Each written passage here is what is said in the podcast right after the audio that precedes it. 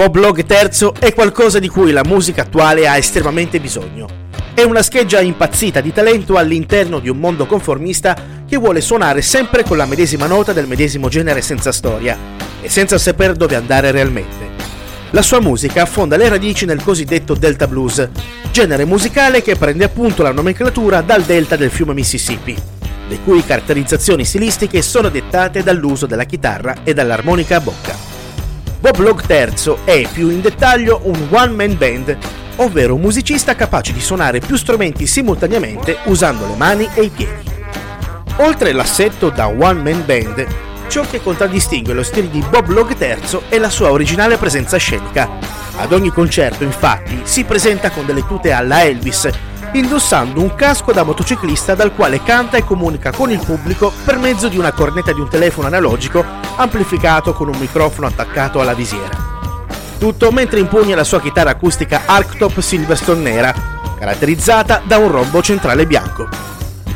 Chiunque abbia partecipato a un suo concerto dal vivo o abbia visto un video delle sue esibizioni avrà notato alle sue spalle un canotto da mare, con il quale è solito muoversi sul pubblico, il quale gli fa fare la spola dal palco al centro dello stage e viceversa. Dipende anche però dalle dimensioni del locale che ospita il concerto.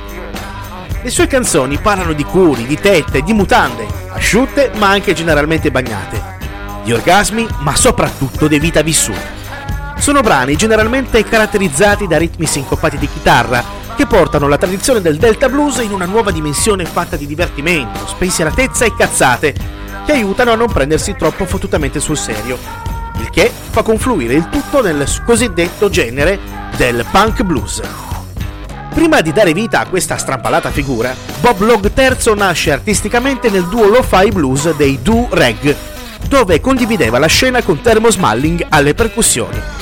Quest'ultimo si dilettava nell'inventare strumenti insoliti o di recupero ricavati da oggetti di scarto, non era quindi affatto insolito vederli esibirsi mentre Bob Log suonava la chitarra, snocciolando la sua maestria nella tecnica del finger picking, mentre Malling teneva il tempo suonando scatoloni di carta, secchi di plastica o cerchioni di automobili in pieno stile low-fi. Nel corso della loro carriera, durata dal 1990 al 1996, hanno avuto modo di aprire i concerti di gruppi e artisti del calibro di Sonic Youth, Beck, Crash Worship, Win, Cramps e molti molti altri. Quando Bob Log si è ritrovato senza Malling, da cui uscita dal progetto musicale ha decretato lo scioglimento inevitabile del duo, ha avuto modo di continuare a sviluppare e migliorare quella versione sincopata di Delta Blues che ha sviluppato poi con i Durag, dando vita a questo bislacco cappellaio matto del blues.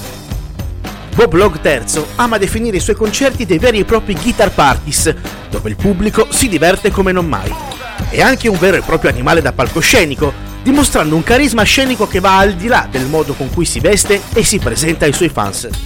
Gira il mondo con la sua musica, che lo porta ad esibirsi in 150 show ogni anno, toccando paesi come il Nord America, l'Europa, il Giappone, l'Australia, la Nuova Zelanda, il Messico e persino l'Islanda. E il lato cazzaro del blues non ha mai suonato così fottutamente bene.